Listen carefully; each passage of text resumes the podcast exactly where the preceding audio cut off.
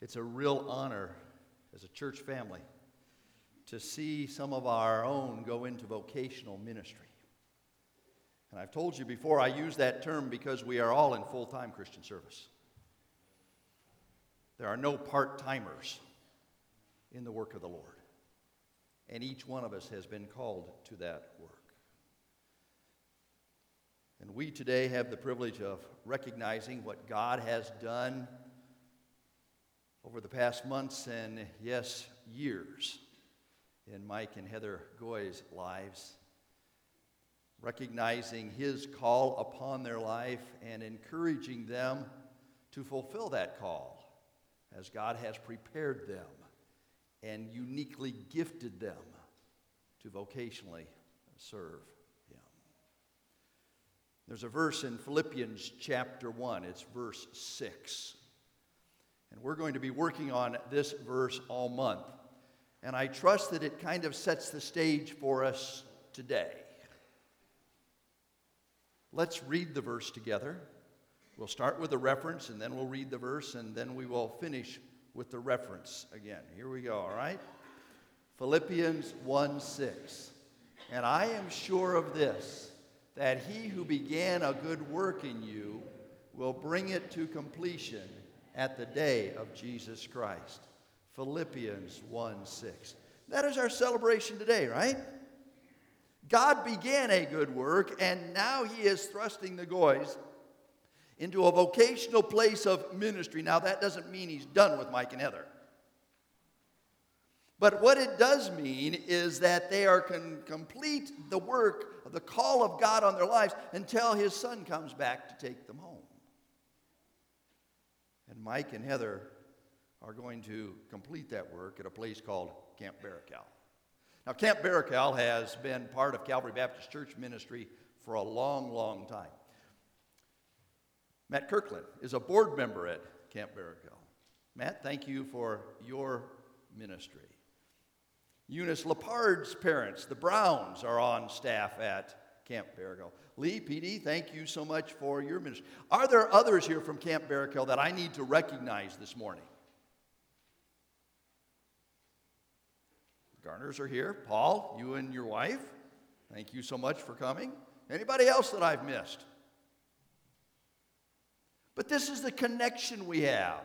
And now we will have a continued personal connection in the lives of Mike and Heather Goy. Mike, Heather, Addison, Jared, I'm going to ask you to come up here and sit, would you please? This is as far down front as you've been for a while. And now, now we're getting you down here just a little bit more. Aren't you glad I didn't put chairs up here? I thought about it.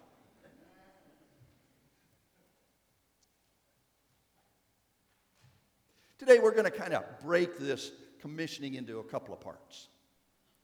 One is going to focus on Mike and Heather and, and their responsibilities and what God's going to do in their lives. And I'm going to ask Paul Gardner to come and share in that part. And then I'm going to share our responsibility as a church family. And then we're going to gather around Mike and Heather and pray for them and share with them and encourage them. And then we're going to go down to the AC and celebrate. So that's kind of the outline of what's going to take place the the rest of this morning. Paul Gardner, Executive Director at Camp Barakel. So good to have him come with us today. Good to count you as a friend, Paul. Thank you so much. Uh, I don't know who gave you permission to take these folks. I think it was probably God. And his permission trumps anything that we would give. So, Paul, I'm going to ask you to come and, and, and share, and however you want to do it with these guys. That'll be great. Chapter 14. I just want to look at a single verse in the book of Acts, the 14th chapter. Mike Goy, I remember very well that day in May when you showed up at Camp Barakel to work for the summer. I remember where I was when I saw you. I remember the color of your father's car as he dropped you off. and little did I know that we would be back together May 1st 2016. And Heather Ebels from Gull Lake showed up that. Was it that same day? I don't even know. Okay, when did you guys meet then? You didn't meet at camp, did you? Oh, You met at Battle Creek. Okay, very good. Acts chapter 14, verse 23. Paul and Barnabas appointed elders for them in each church, and with prayer and fasting committed them to the Lord, in whom they had put their trust. There are just three items I want to draw your attention to. One is that the ones that Paul and Barnabas, Barnabas appointed were also exhorted. The ones that were appointed were also exhorted. Secondly, Paul and Barnabas prayed with them and prayed for them. It even says that they fasted. And thirdly, they committed them to the Lord. I take my first point about exhorting them actually from verse 22 in Acts 14, where it says they, were, they encouraged them to remain true to the faith and told them, We must go through many hardships to enter the kingdom of God. In the long yardstick of church history, there are very few inches where God's people have not suffered. And Mike and Heather, I do not know the specific hardships that you will go through as a missionary at Camp Barakel. But the Word of God tells me that you will go through hardships. And I stand here today saying, remain true to the faith. Remain true to the faith. Remain true to the faith. I have lived long enough now to have seen missionaries go from being the age that Mike and Heather are to being old and some now with the Lord and I have seen them remain true to God and true to His Word. And Mike and Heather, I thank God for you. Be a part of this, your sending church. Continue to be a part of it. Be a part of the local church in Fairview. Be a part of the body of Christ that is at camp.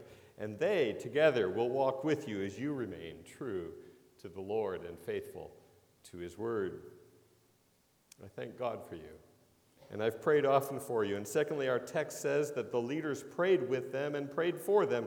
Guys, always be honest enough to ask people to pray for you. Never miss an opportunity to ask people to pray. This is, and it is mysterious how this happens, but this is how the Lord builds his kingdom. I understand that you as a church body will be supporting the Goys financially, and I thank you for that. But, guys, if all you have is money, all you get is what money can do. It is when we, through, through prayer, splice our limp wire to the lightning bolt of heaven that we get what God can accomplish. This whole event today is a solemn setting apart of you to the work of the gospel. And you should earnestly seek God in prayer throughout your ministry and and not only should you seek him earnestly throughout your ministry and prayer, but and remember that there is one who pleads for you before the throne of God, the perfect one. Jesus himself ever lives and prays for you above. Depend on him as you enter into prayer. And thirdly, not only do we exhort you, and secondly, pray for you, but now we commit you to the Lord. I want to draw your attention especially to the last phrase of verse 23, which reads, Committed them to the Lord, comma, in whom they had put their trust. Mike and Heather, you have put your trust in the Lord for your justification, and now you daily put your trust in the Lord as you walk by faith.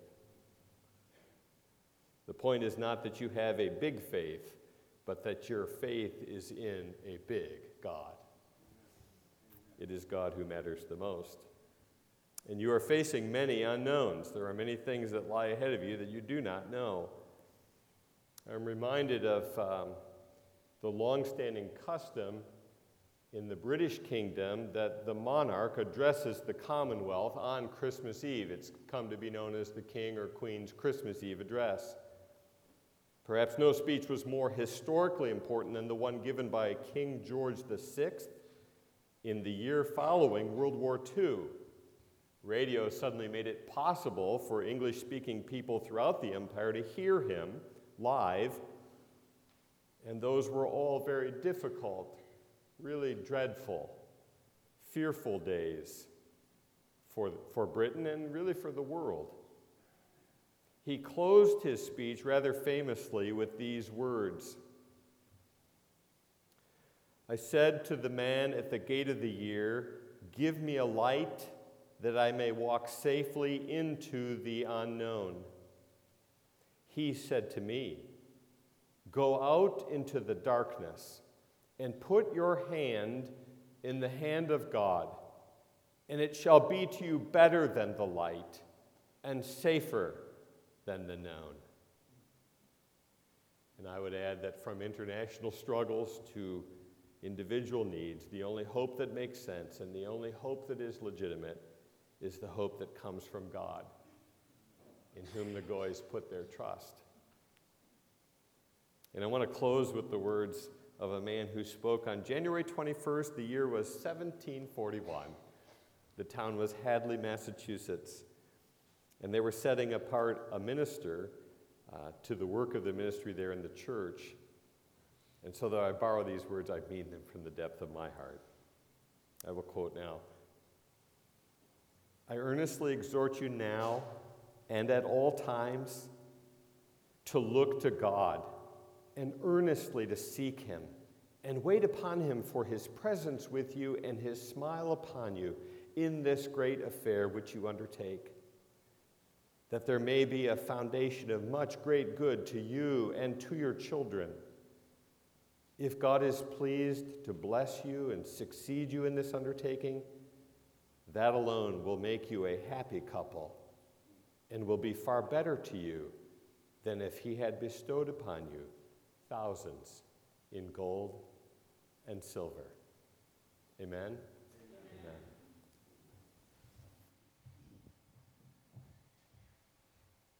Thank you, Paul.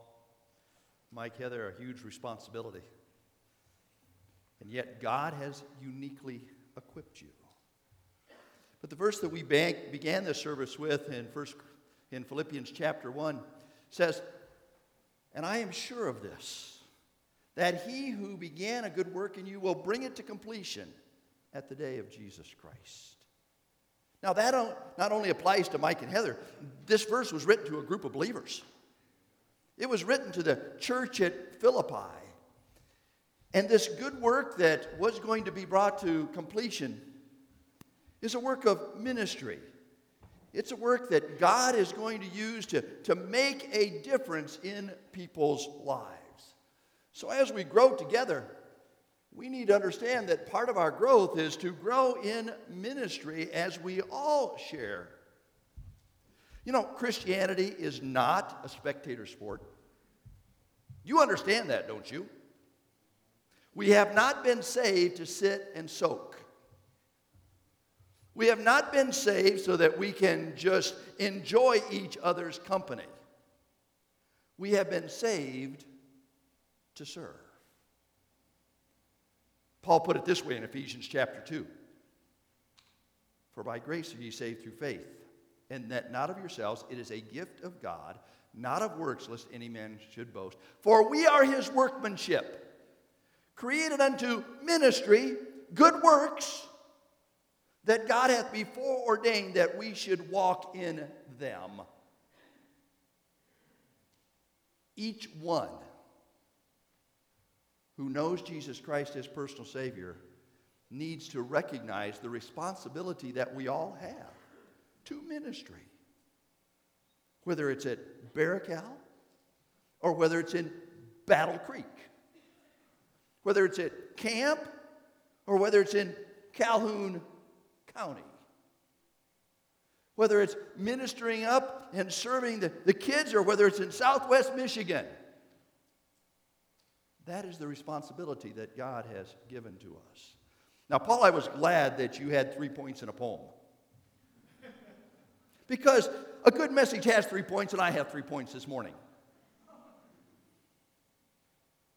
That which is before us starts with the gospel.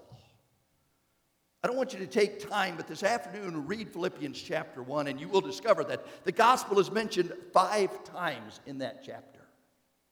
And it is the gospel that brings a person to the place that God can use them in a very special way.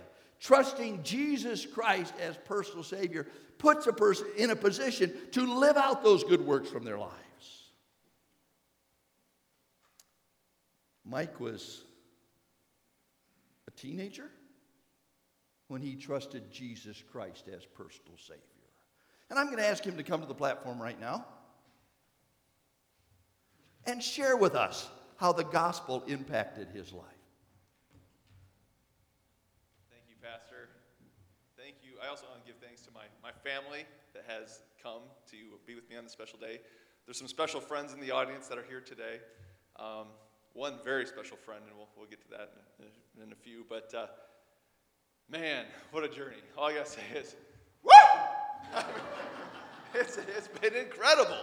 I mean, in Psalm 20, it says, Some boast in chariots, but I boast in the name of the Lord our God. Today I stand before you to boast in the name of the Lord our God. Uh, what a journey. Um, I like your enthusiasm to help us with the mic. well, I, I thought I would blow out some hearing aids, so I decided not to. Sorry. So, uh, three years ago, our journey started. Actually, it was longer than that, but three years ago is when we called Camp Barakel and said, We feel God calling us to Camp Barakel. And uh, that's when it started. Um, six months ago, we were appointed as resident staff appointees at Camp Barakel and could start raising support to, come on board. Today, I stand before you. We are at 91% of our support level. We've sold our house. We're moving to Camp Barakel on June 11th. It's, it's been amazing. Um, God has been so good. Um, and, uh, but Pastor has asked me to share a little bit about my testimony. He only gave me two to three minutes. I apologize in advance. It's probably going to take five, but uh, I wrote it down because I have a bad habit of getting off track. But uh, like he said, I, I, I, came to know Christ when I was 18 years old. Um, you know, I was, I was a good kid, uh, never in any serious trouble, uh, in part because I had good friends. Some, some are here today. Um, I went to church occasionally, and I believed in God. But the truth of the matter was, I was lost. I was lost because I didn't know Jesus, and therefore my salvation and eternity was not secure. But let me correct what I just said. I just said my eternity was not secure.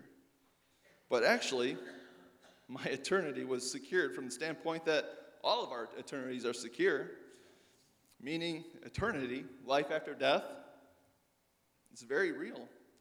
And, uh, but the point, but that point in my life, etern- my eternity was not with Jesus. How, how many of you know that there is a huge difference between believing and knowing? The difference is one of recognizing someone's exists, that someone exists versus truly knowing that that someone and having a relationship with that person. To paint this picture of believing and knowing a different way, let's look at today's current presidential electoral race, right? We all know who Donald Trump is, right? We do. You know, he, you know he's real, right?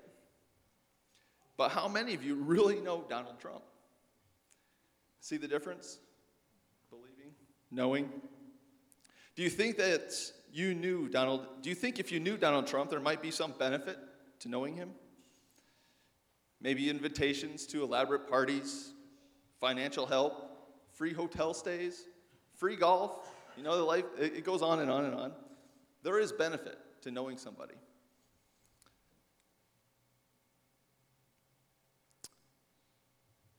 The difference between believing and knowing is to know is to have a relationship.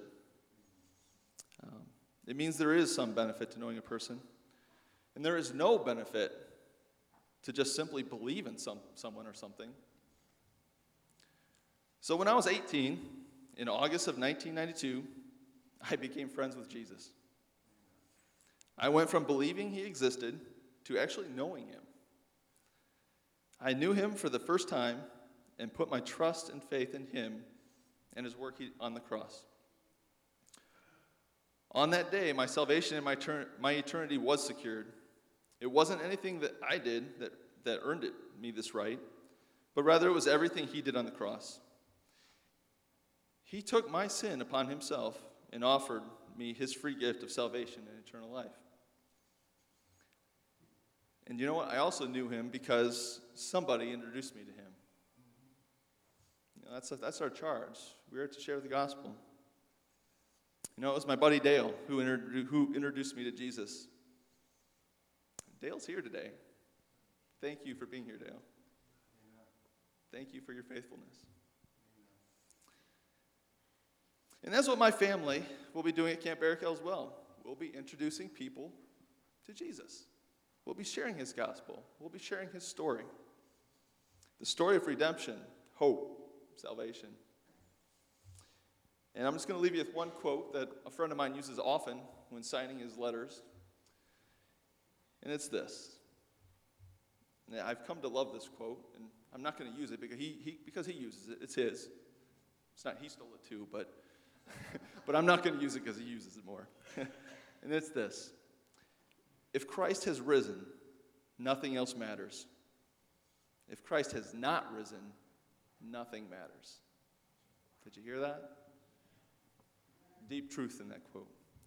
But uh, I wish I had a football up here because I'd spike it in the end zone and do an end zone dance because we're fired up. We're so excited for what the Lord has done. Thank you, Pastor. Thank you, Calvary, for just your encouragement and your support and uh, um, your future and continued prayers. Thank you. Amen, Thank you. But it all starts with the gospel, doesn't it? Are you in Philippians chapter 1? Let me just remind you of what the gospel does in our lives. Verse 5 gives us a partnership. In verse 7, it confirms itself. In verse 12, we advance the gospel. In verse 16, there's the defense of the gospel. And then down to verse 27, we are to walk worthy of the gospel. That's what the gospel does, and it makes a difference. But not only do we have the gospel that brings us together, we also have God's grace. Here in Philippians chapter 1, Paul talks about partakers with me, verse 7, of his grace. The word partakers there is a compound word, and it uses koinonia, which is fellowship. But it also talks about sunkoinonia, and so it is laborers together, participants partakers of his grace. And each one of us here who knows Jesus Christ as personal Savior is a partaker a participant of the grace of God in our lives. You know, the grace of God changes everything. It really does. It is God giving to us what we do not deserve. Now, God's grace is not designed just so that we can sit around and be comfortable. So that we can find a hammock someplace and relax because we know that God's grace is sufficient to meet our needs. No, God's grace is given to us so that we might experience all of his power as we live a life that pleases him. Paul said in 2 Corinthians chapter 9, and God is able to make all grace abound to you, so that in all things, at all times, having all that you need, you will abound in every good work. Ministry, that's God's grace and God using His grace to allow us to serve Him in a very special way. Which leads us to good fruit. Paul prayed for these believers at Philippi, and we're not going to take the time this morning to look at that prayer. It begins in verse 9. He prayed that their love would abound, that they would know more and have more discernment proving the things that are excellent, be pure and blameless. And verse 11 says that they would be filled with the fruit of righteousness that comes through Jesus Christ to the glory and praise of God. Making our lives count with good fruit. You know, Jesus said in John chapter 15, I am the vine, you are the branches. He that abideth in me and I in him, the same brings forth fruit, for without me ye can do nothing. Now we're familiar with the fruit of the Spirit, right? Love, joy, peace, long suffering, gentleness, meekness, faith. But it's that fruit that fro- flows from our lives. The psalmist says in Psalm 1 Blessed is the man who walketh not in the counsel of the ungodly, nor sits in the Way of sinners nor stands to see the scornful. But his delight is in the law of the Lord. In this law he shall meditate day and night, and he shall be like a tree, fruit tree, planted by the rivers of water that bringeth forth its fruit in its season. Its leaf also shall not wither, and whatever he does shall prosper. And then the psalmist says, The ungodly are not so. That's not like the ungodly, but like the chaff which the wind bloweth away. Good fruit in our lives. And so, Calvary Baptist Church, as we share with Mike and Heather and Addison and Jared, this is a team ministry here, has a responsibility to continue to live out the good news, the gospel of Jesus Christ, to grow in grace and in knowledge of our Lord and Savior Jesus Christ, and to bring forth good fruit. For without Him, we can do nothing.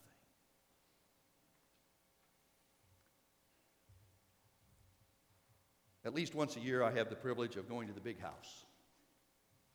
That's what they call the football stadium over in A Squared, Michigan. That's Ann Arbor, for those of you who may not know that. I have trouble saying Ann Arbor, being from Columbus, Ohio. But I sit over in those stadium, in that stadium with 100,000 of my best friends. And we watch 22 guys in combat on the field in front of us. Somebody said a football game is 100,000 spectators who are in desperate need of exercise watching 22 players who are in desperate need of rest.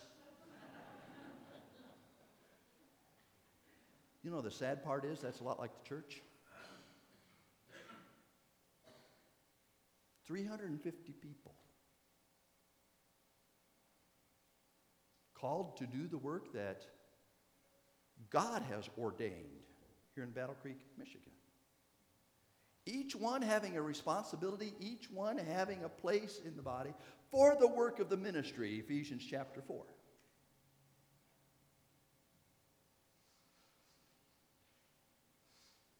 But how many people are really serving? And how many people are spectating? what God has called us to do. Mike and Heather, young people in the work of the ministry, want to make their lives count. Mike is not going to get rich at Barakel. You know that. Okay. But as Paul has said earlier, if you only have money, you only get what money can buy. And you guys, your family, Jared, Addison, are going to have the opportunity to make your lives count for the honor and glory of God. Thank you for being willing to allow God to work in your lives. And may we all be willing for God to work in our lives. But I am confident of this very thing that he who has begun a good work in you huh, will bring it to completion. When? Only when Christ comes back. That's the end. At the completion of the day of the Lord Jesus Christ.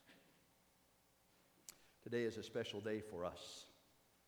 And as we have been challenged, it's a day of investment an investment in what God has called these guys to, and an investment to what God has called us to.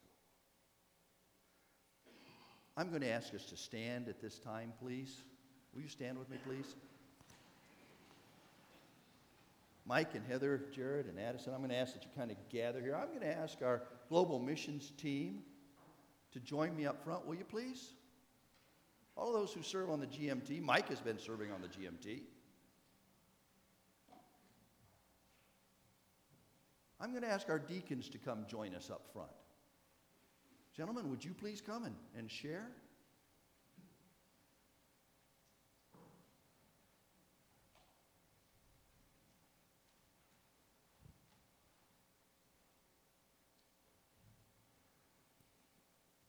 and in this place at this time.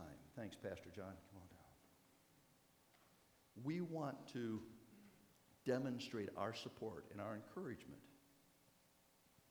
to what God is doing in Mike and Heather's lives as we stand with them, understanding what God has called them to.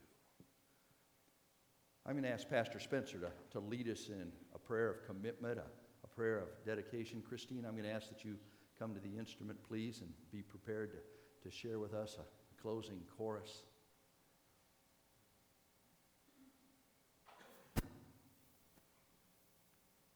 And as we stand,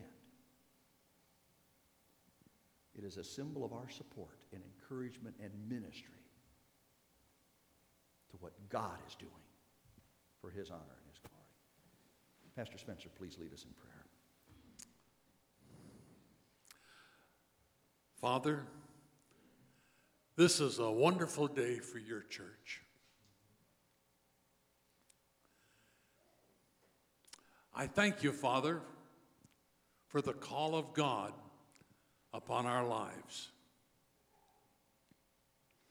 I thank you for your call upon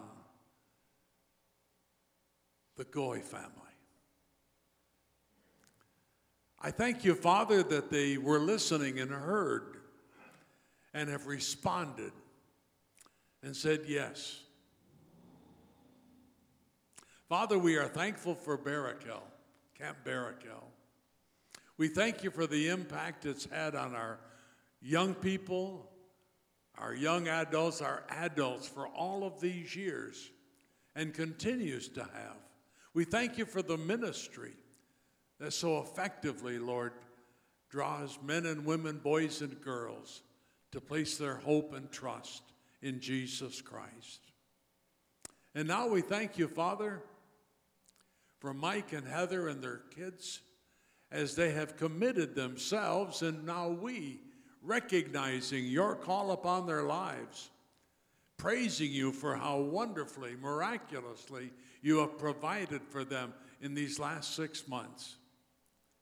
God, we commend them, we send them, we commit them. But Father, in any way we can, we go with them to participate in what you are calling them to do. I pray, God, that you'll bless them.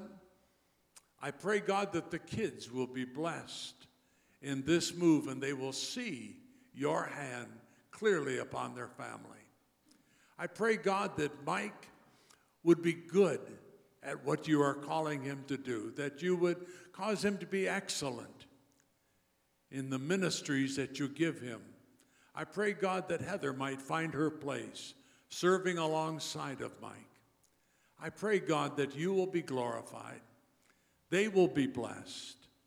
And Father, in all of this, thank you for allowing us to be a part. In Jesus' name we pray this. Amen. This is a great day because the greatest thing in all our lives begins with the gospel. It's loving you. The greatest thing in all our lives is God's grace, knowing Him.